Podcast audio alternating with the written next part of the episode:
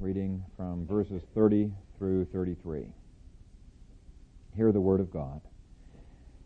As for you, Son of Man, the children of your people are talking about you beside the walls and in the doors of the houses, and they speak to one another, every one saying to his brother, Please, come and hear what the word is that comes from the Lord.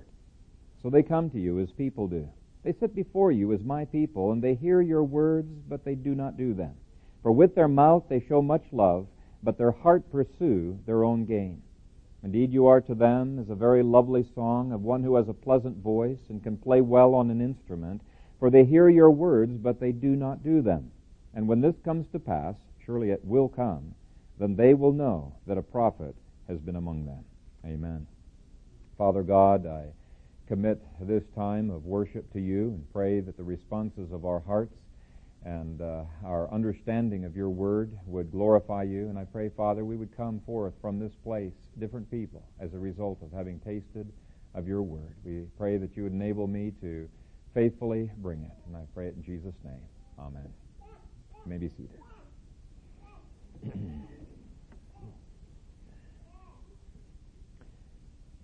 I've titled the sermon Measuring Success by God's Standards.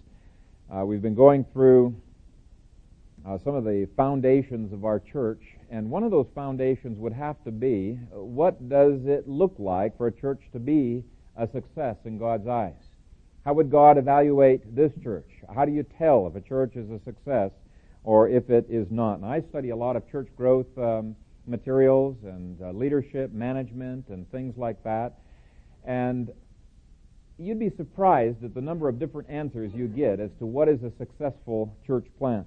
I talked to a church planter who had a large church at the end of three years, vibrant programs, there's all kinds of things happening. It was a church that was just hopping.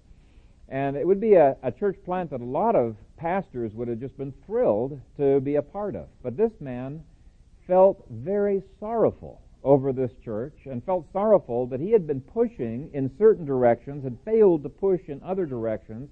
And he said his church was a failure in the eyes of God. And when he began to describe what the church was like, I had to agree. Several years ago, I was struck uh, by the contrast found between books I had on church growth and the books that I had on personal growth, personal growth of holiness. Uh, the books on church growth emphasized programs, leadership methods, services, you know, that would be demanded by our uh, very demanding uh, culture, consumer generation. And uh, I looked at the books on personal growth and I saw an entirely different perspective. Almost all of them emphasized the need for transformation, total submission to God's Word, need for mortification of sin, that's putting sin to death. Okay, pursuit of holiness, imperative prayer, empowerment of the Holy Spirit, influence of culture, course, those guys didn't write the books that were on church growth. But I often wondered why were those standards in the second area not also the measures of church success in, in the first case? Uh, judged by church growth standards, Jesus was a failure because he had a Scottish revival near the end of his ministry, you know, where he lost all kinds of people. Uh, he was not sensitive to the generation X. Well, he didn't have it back then, but they had the same sinful propensities that all of us do. And, you know, the churches in Acts that were growing did not have the same sensitivity that a lot of these people in seminars say we've absolutely got to have. One whole seminar I attended two years ago on leadership was trying to convince us that Generation X would just not buy into the principles that historically the church has considered absolutely imperative, biblical imperatives. They said, you got to compromise if you're going to reach people. And I'm thinking to myself, you know, wh- why do we want to reach people if they're not going to be transformed? I, I got kind of a chuckle actually from that one seminar because uh, this guy was showed how out of touch he was with the audience that he was speaking to. Here, we've paid good money to come to this uh, seminar that was specifically designed for these pastors. And this guy was going on and on about all of the different things that churches would have to have in place if they were going to be successful church plants. And a lot of us are thinking, man, that's going to take a lot of money. It's going to take a lot of people. How in the world are we going to do this? One of the pastors had the the courage to raise his hand and said, uh, you know, most of us in this audience are either in churches that are less than 100 or are planning to start churches with less than 100.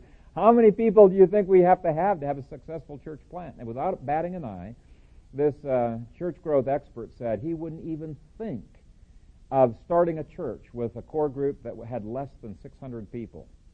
He says, otherwise, you'll never be able to provide all of the programs that a consumer oriented society is demanding. And he was talking about smaller families, you know, over 200 families that uh, he said, so we were all commiserating afterwards and saying, well, I guess uh, none of our churches are going to be a success because we just don't have those kind of, of resources. Uh, one of the important books in my spiritual development was Jonathan Edwards' book, uh, A Treatise on Religious Affections. How many people have read that? Nobody's read that? That is an amazing book. Absolutely amazing. Uh, what it did is it presented to people the kind of uh, virile Christianity, powerful Christianity that God in His Word calls us to. And uh, it, it, caused quite a stir back then. But one of the things, I, I love that book, but one of the things that's frightening in that book is it describes what I think a, a great deal of um, convincingness. I can't think of what the right word would be. Uh, why many people who think they are Christians and attend churches regularly are really not Christians. And uh, it, was it was quite uh, uh, a, a, book, uh, an eye opener. He says every grace that God produces in His people, Satan produces a counterfeit. God produces peace. Well, Satan produces a counterfeit peace. The Holy Spirit gives joy. So does Satan. God gives assurance. Satan gives false assurance. And he goes down through all of the different graces and shows how Satan can produce a counterfeit there. Now, there are places where it's clear, clear cut, the differences between what God produces and what Satan or what our flesh can produce in our lives. And the Sermon on the Mount uh, outlines, you know, a number of those clear cut uh, contrasts, you know, where he calls us to love our enemies. Well, that's not something your flesh is going to delight in doing. Or he calls us to rejoice when we're persecuted and people say all kinds of evil against us falsely. Um, and he calls us to uh, to uh, serve for God's glory rather than for our own, giving our all up to the Lord. In fact, I was really blessed this past week with a couple who had said that the Lord had just prompted them to literally kneel on the ground and put their necks out and say, Lord, put your neck upon our, uh, put your feet upon our neck. We want you to be our master forever. We want to follow after your word. Well, that's what Christ was getting at. What kind of a God are we willing to serve? Is it just a God that's in our own making? Because I am convinced that the God many people love is not the God of the Scripture. An idolatrous, a false God. The, the, they love a kindly old God who ignores their sin and rewards stupidity and disobedience. Uh, they bristle with hatred against the God who would send people to hell. They hate the God of holiness. They hate the God of predestination. And they show themselves to be utterly unregenerate because the God that they love is not the God of the Scripture. Their hearts are not in submission. Well, here is a chapter where Ezekiel is pretty excited, getting excited about the fact that there is an apparent revival going on. There's all kinds of interest in the Word of God. And this was not true all the time. Many times these prophets would get persecuted. Here's a prophet who has quite a following. And in terms of modern church growth standards, he must have been doing something right because he's got phenomenal numbers, phenomenal interest and enthusiasm, and yet God cautions him and says, you know, your church plant is not a success. There are problems in your church plant. And so I want to look first of all at the inadequate signs of success. Did we, Larry, did we get uh, outlines out? We did, okay so you, they can follow along. First of all, we should not assume that just because there is great interest in the pastor and great interest in the pastor's message, that the people are regenerate. Now, this is one of the things that strokes pastors' egos, you know. But God warned him and said, hey, don't get too excited about this. The passage begins by saying, As for you, Son of Man, the children of your people are talking about you. And they were not talking bad things about him. It wasn't roast preacher. They were saying all kinds of kind things. They were saying, hey, come, you gotta listen to this pastor. He's a great pastor. Gotta listen to his word. First phrase indicates he was the talk of the town. As for you, son of man, the children of your people are talking about you beside the walls. Okay, that's, uh, that's, um, private conversation. Then it says, in the doors of the houses. The doors lead out to the streets, so that's the public conversation. You could not wish for higher visibility than Ezekiel had managed to achieve uh, with these people. But God indicated that was nothing to get excited about because there was no change of heart. There was no genuine discipleship happening, no vibrant ministry that had impacted their lives and transformed them. So your love for theology and your love for my preaching is not a sign that you are regenerate. I think the regenerate do have a love for the Word. they always have a love for the Word. But there are unregenerate people who also love to hear preaching, so long as they don't have to put it into practice. Now, this next one may be a shocker. Being a witness is, and, and even leading people to Christ is no guarantee that you are regenerate, that your life has been transformed by God's grace. Here are people witnessing to others saying, hey, you've got to come to this, uh, you know, evangelistic crusade. You've got to come and hear what uh, Ezekiel is, is talking about. And perhaps some of those who were led may have even come to a saving knowledge of, of Christ. We don't know. But one of the most successful evangelists in Canada was a, a man who actually just recently uh, died. Uh, he was slated to be the Billy Graham of, of Canada. And yet, because of doubts over evolution, and especially it started with evolution, he said, he began to have doubts of the Scripture, and eventually he abandoned the Scriptures and became an atheist.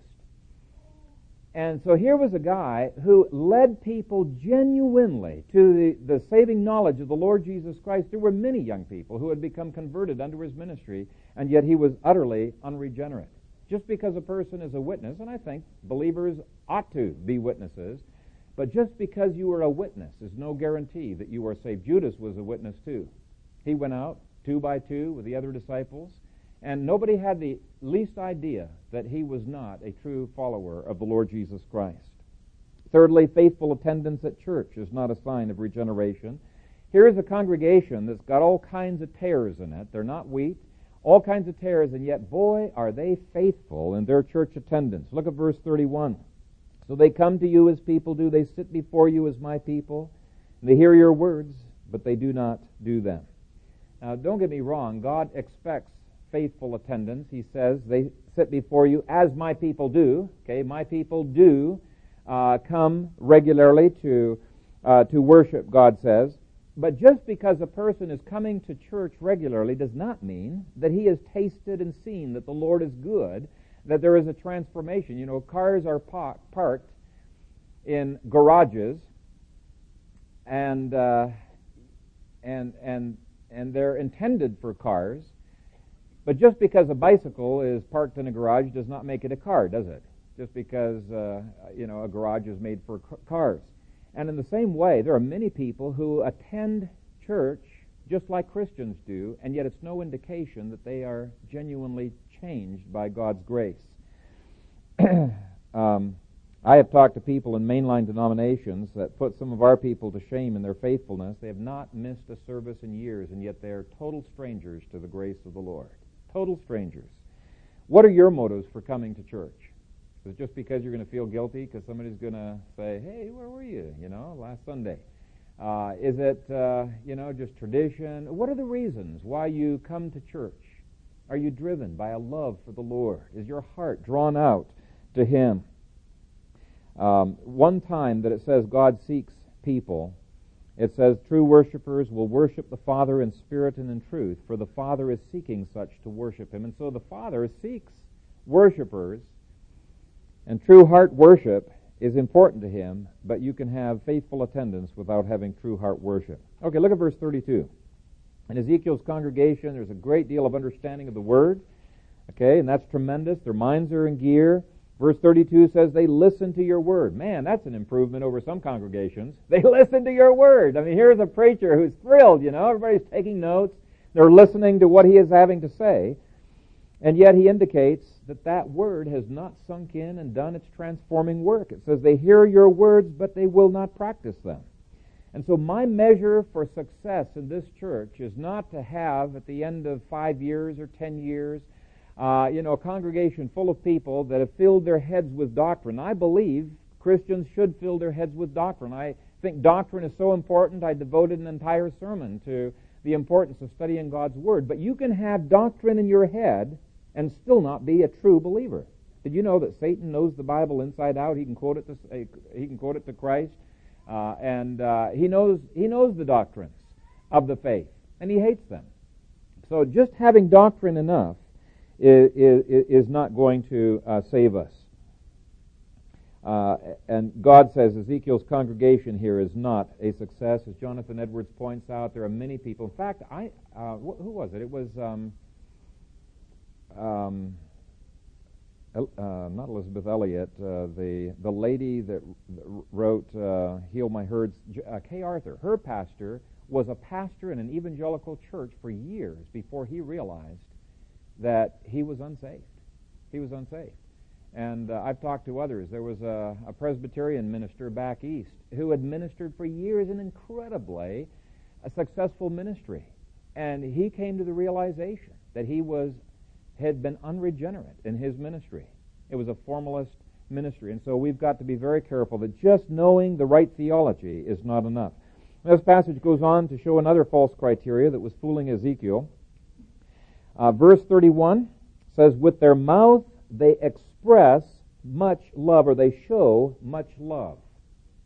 Or as the NIV words it, with their mouths they express devotion, but their hearts are greedy for unjust gain. And so just the fact that you've got a great animation and glow, a zeal for the Lord, that even makes other Christians covet your relationship with the Lord is not an indication you've got a genuine relationship with the Lord. I have seen enthusiastic, warm, and tender cult members. Uh, with their mouth, they express devotion, but their hearts are greedy for gain. See, that's the issue. Uh, Dr. Krabbendam used to always say the heart of the matter is the matter of the heart. Where is the heart? Has it truly been changed? Has it been regenerated? In Gardner Spring's book, The Distinguishing Traits of Christian Character, by the way, if you, if you have a hard time reading uh, Jonathan Edwards, read Gardner Spring's book. It's kind of a summary of what uh, he wrote. But anyway, in that book, he says, if a man in his supposed love to God has no ultimate regard except to his own happiness, if he delights in God not for what he is, but for what he is to him, in other words, for what he can get out of God, in such a sentiment there is no moral virtue. There is indeed great love of self, but no true love to God. But where the enmity of the carnal mind is slain, the soul is reconciled to the divine character as it is. We need to ask, who is it that we love, that we profess to serve? Is it a God in our own image? I think many times people make God in their own image, a God who's not that careful about holiness because they don't want to forsake certain sins. Do you make him a servant whose sole purpose in life is to answer your prayers and to make you happy? That again is not what God is about. God is here to put his feet upon your neck and to say, You are my slave for life. You do as I call you to do. And I will delight you. But that's not the purpose. We find most delight when we glorify God. God is most glorified when we delight in Him. So we're not saying you can't delight in the Lord. All of these things are things Christians do, they experience. But what we need to ask is my heart been changed by the grace of Almighty God? I know people who raise their hands in devotion on Sunday and then they support abortion on Monday. I know uh, one person who is a, uh, a homosexual who has no intentions of leaving his homosexuality, but if he came into this church, as he came into our old church from time to time, if he came into this church and worshiped, you would probably think, there is a man who truly loves God. You would see the devotion. You would see the emotion that was there. And yet, he is utterly unregenerate. Now, I'm, I'm bringing these things up because so many times we put our confidence in our feelings. We put our confidence in even our spiritual giftings. Let me tell you something. The Holy Spirit bestows gifts on the whole covenant community, and there are unregenerate people who have spiritual gifts. The fact that a person has a spiritual gift is no indication that he is regenerate. Did you know that Judas healed? He prophesied. He, he engaged in all kinds of things that the other disciples did. Nobody knew that he was unregenerate. They didn't know he was a thief. It manifested itself in his lawlessness. But uh, I want you to turn with me to Matthew chapter 7. Matthew chapter 7. And let's read verses 21 and following. He says, Not everyone who says to me, Lord, Lord, shall enter the kingdom of heaven, but he who does the will of my Father in heaven. Many will say to me, now that word many is a scary word. He's not just saying this is a rare exception. You know, Judas was the exception.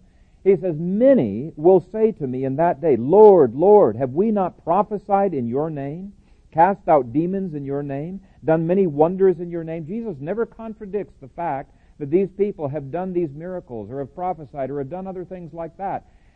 Here are people, in fact, who are surprised when Jesus says that they're not believers. They don't belong to Him. They thought all this time because they had spiritual gifts and they were engaging in the charismata that they were believers. And Jesus says to them, Then I will declare to them, I never knew you. Depart from me, you who practice lawlessness. Now, some people misuse this verse to say people can lose their salvation. They say they must have been saved, they had spiritual gifts. Now, he didn't say, I once knew you, and then you lost your salvation. He says, I never knew you. You never tasted of my grace in your heart. All you had was some of the outward benefits of belonging to the covenant community uh, of people. And so we've got to examine our hearts. Are we truly uh, believers?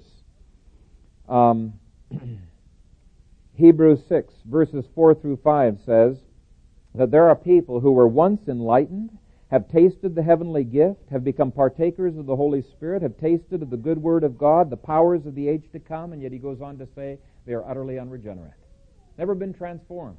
They never were uh, truly one of God's sons. See, having gifts of the Spirit is not an indication of regeneration or of the baptism of the Spirit, as so many charismatics wrongly assume, because uh, I mean, in the covenant community, the Spirit does it, but Satan can counterfeit it as well. Uh, my mother knows a missionary out in Ethiopia uh, who was sitting in a worship service in an Ethiopian congregation, and she saw this one Ethiopian uh, speaking in tongues, and she said there was such a look of joy and rapture on his face as he was speaking in tongues. She said, I've got to have that. I want that kind of joy. I want that kind of reality in my life. Well, then she was suddenly shocked because the elders escorted this man out because he was not following the rules that Paul had set down for tongues in, in the congregation. And instantly, this man's countenance changed from rapt joy, which Satan can give, to an evil countenance, and he began to curse and to blaspheme. Now, the other people knew him probably and were escorting him out. She had not yet seen the fruit. Now she was seeing the fruit all of a sudden and realizing, whoa, there are some pretty convincing counterfeits out there. So I want to caution you. Uh, there are people in this city who are charismatics and who, and, and there are some beautiful Christians who are charismatics, okay? I'm not saying that. But just because you have the gifts does not mean that you are saved. Some of these people do not believe in the Trinity, do not believe in the inerrancy of Scripture. Their lifestyle shows a perpetuation in lawlessness that to me evidences total unregeneration. In fact, there's uh, some people who have looked at other religions that speak in tongues and they say, well, if the Spirit has accepted them, we must accept them as well. Nonsense. The Spirit does not receive people in because of that. God's criteria are that there must be a transformed heart, a changed heart. And so this is not a sermon on charismatic gifts. I'm just saying the things that God gives to us, there are many things that are out there that are not of the essence of what it means to be a true believer. Hebrews tells us, pursue peace with all men and holiness, without which no one will see the Lord. He's saying, if you don't have holiness in your life, you're not a believer. God did not come to save us and make us comfortable in our sins. In Matthew chapter 1 verse 21 it says, He shall save His people from their sins. If you're not being saved progressively from your sins, it's an indication that you are not yet a taster of saving grace. Titus 2.16 speaks of these counterfeits and says, They profess to know God, but in works they deny Him. Let me give you one more false evidence of success. Ezekiel's congregation really, really enjoyed the worship services. They were getting down. I mean, they just really we're into this. Look at verse 32. Oops, I lost my place. Ezekiel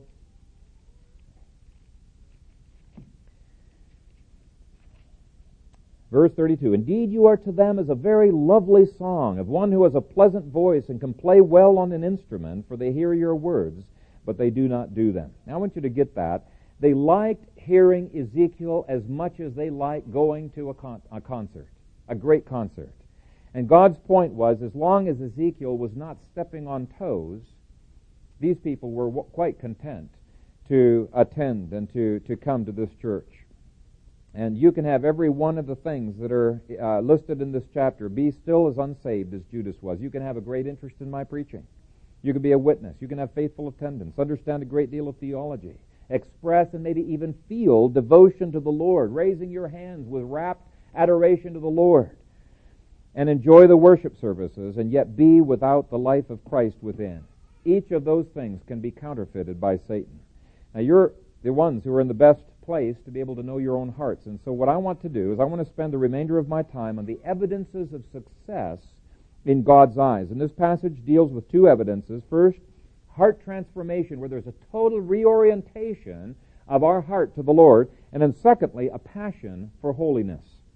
Let's look at transformation. Verse 31 says, Their hearts pursue their own gain.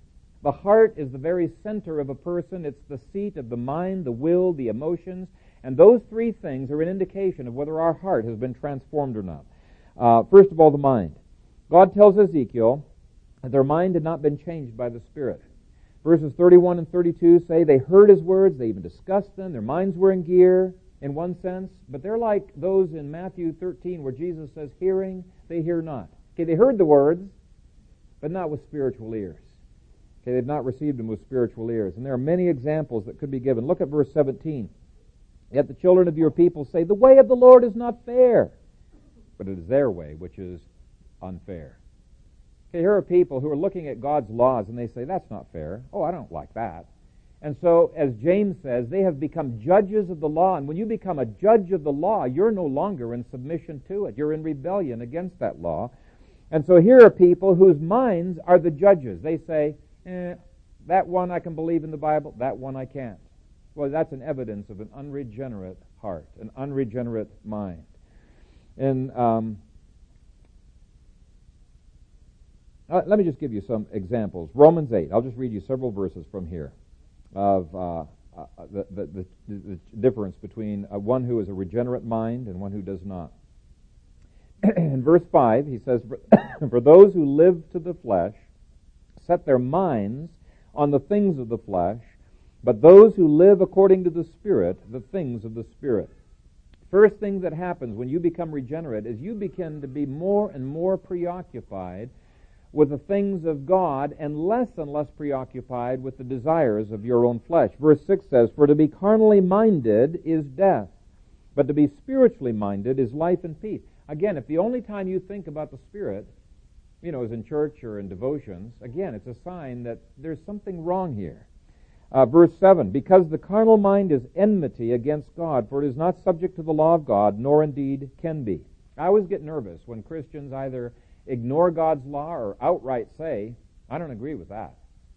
You know, whether it's Old Testament law or whatever, or think some of God's Old Testament laws were bar- barbaric, or that the imprecatory Psalms, you know, that's barbaric. You know, Christians can't uh, can't do that. That is a scary thing to me because what is happening is our mind is Lord instead of allowing God's mind to be governing our mind. And any time we think God's ways are too harsh or too lenient, too broad or too narrow, we have become the judges in our mind. It's an, another indication of an unregenerate mind. It's an enmity with God. 1 Corinthians 2:14 But the natural man does not receive the things of the spirit of God for they are foolishness to him.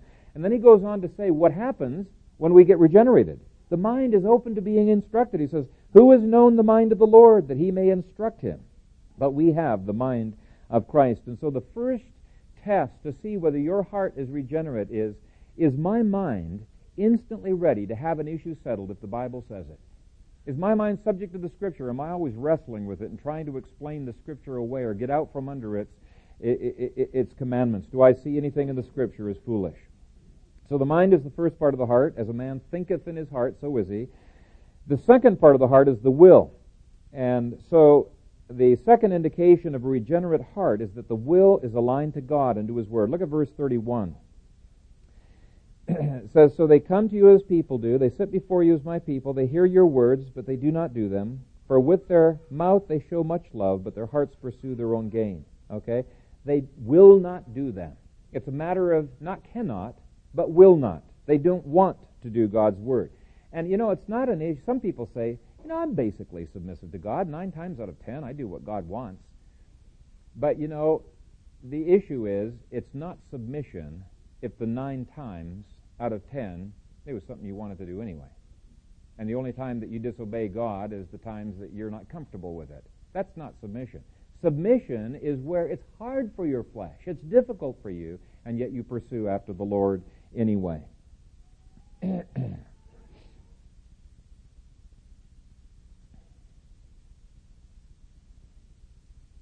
it's true, we do have struggles as Christians.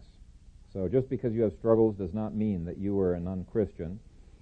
And that's why Ezekiel 34 says it's so imperative that you have shepherds who can rebuke, who can lead, who can guide, who can uh, feed you uh, as you need. But, uh, you know, we shepherds, we can't change your will. We are dependent upon God having already made you into sheep. We can't shepherd non sheep. And so the first thing that needs to happen is a person's will needs to be subject to the Lord entirely. Okay. Let's move on. The third and the final indication of a renewed heart is emotions or affections that are aligned to God. Verse 31 seems to indicate some love. It says, with their mouth they show much love, but their hearts pursue their own gain. So love is superficial, expressed with the mouth. It doesn't reach the heart. Now here, uh, Gardner, you know, comments on this, and he points out how so many times people, you know, can be, you know, talking about loving God, loving each other, and all those types of things, but they allow the least little difficulty to alienate them. He says many times our love manifests itself as being a sham. We love when everything's going well, but it's not the kind of love that's supernatural, that's agape. Uh, Pharisees, for example, they couldn't get around the commandment to love your neighbor, so they changed the definition of neighbor and they said, love your neighbor, hate your enemy. And that's right in the Talmud. love your neighbor, hate your enemy.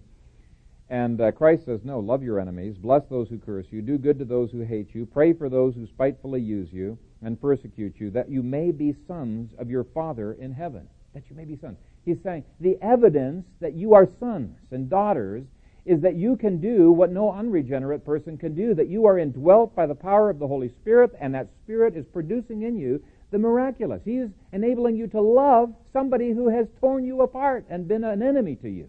He's enabling you to rejoice in circumstances everybody else would be absolutely wasted over. He is saying, what is the evidence of your sonship? 2 Corinthians 13:5 commands us, examine yourselves to see whether you are in the faith. Test yourselves. Do you not realize that Christ Jesus is in you? Unless, of course, you failed the test. And so he's saying, where is the evidence of that supernatural love related to your affections? He goes on, if you love those who love you, what reward have you? Do not even the tax collectors do the same? And if you greet your brethren only, what do you do more than others? Do not even the tax collectors do so? And Satan is ever so subtle in trying to get us to, to think we're Christians with a facade, but making us skip over the reality. now, let's look at the last indication. If your hearts have been transformed and they've been given that new orientation, the will of necessity will lead you to holiness. Uh, and you remember, one of the fruits that we saw in Matthew 7 that shows that we're the real McCoy is uh, that we're that we're pursuing God's law. And one of the fruits that they are counterfeit is their lawlessness. Depart from me, you who practice lawlessness. Okay, turn with me. We'll just we'll quick quickly end here. Turn with me to a couple passages. Ezekiel 11, and we'll see how he was instructing his congregation on here. What are the results of regeneration? Ezekiel 11, 19 through 20. He says, Then I will give them one heart, and I will put a new spirit within them, and take the stony heart out of their flesh, and give them a heart of flesh, comma, the rest of the sentence goes on. What is the result of having been regenerated, having this new heart given? He says, That they may walk in my statutes and keep my judgments and do them, and they shall be my people, and I will be their God. Okay, let's look at one more. Turn to Ezekiel 36 and 26 through 27. I will give you a new heart and put a new spirit within you. I will take the heart of stone out of your flesh and give you a heart of flesh. I will put my spirit within you and cause you to walk in my statutes. And you will keep my judgments and do them. And so the point here is the evidence of a new heart is the presence of the Holy Spirit within, leading us into holiness, walking in God's laws.